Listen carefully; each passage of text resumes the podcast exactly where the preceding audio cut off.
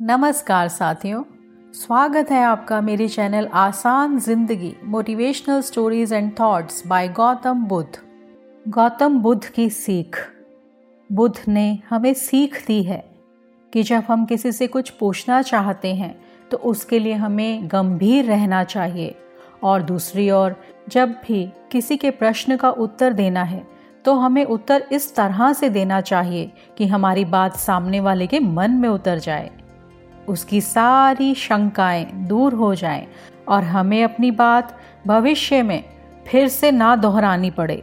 उन्होंने कहा था कि हमेशा बड़े बोल बोलना अच्छा नहीं होता।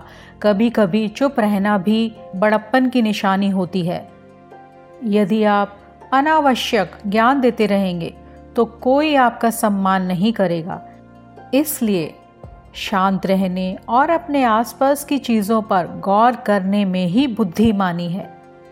शब्द बहुत ताकतवर होते हैं। सच्चे शब्द दुनिया को बदल सकते हैं।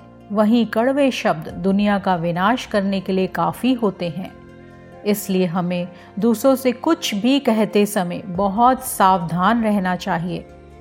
अगर दो बार बिना सोचे बिना समझे किसी को भी दुख देने वाली बात कहते हैं तो ये उस व्यक्ति पर बुरा प्रभाव डालती है।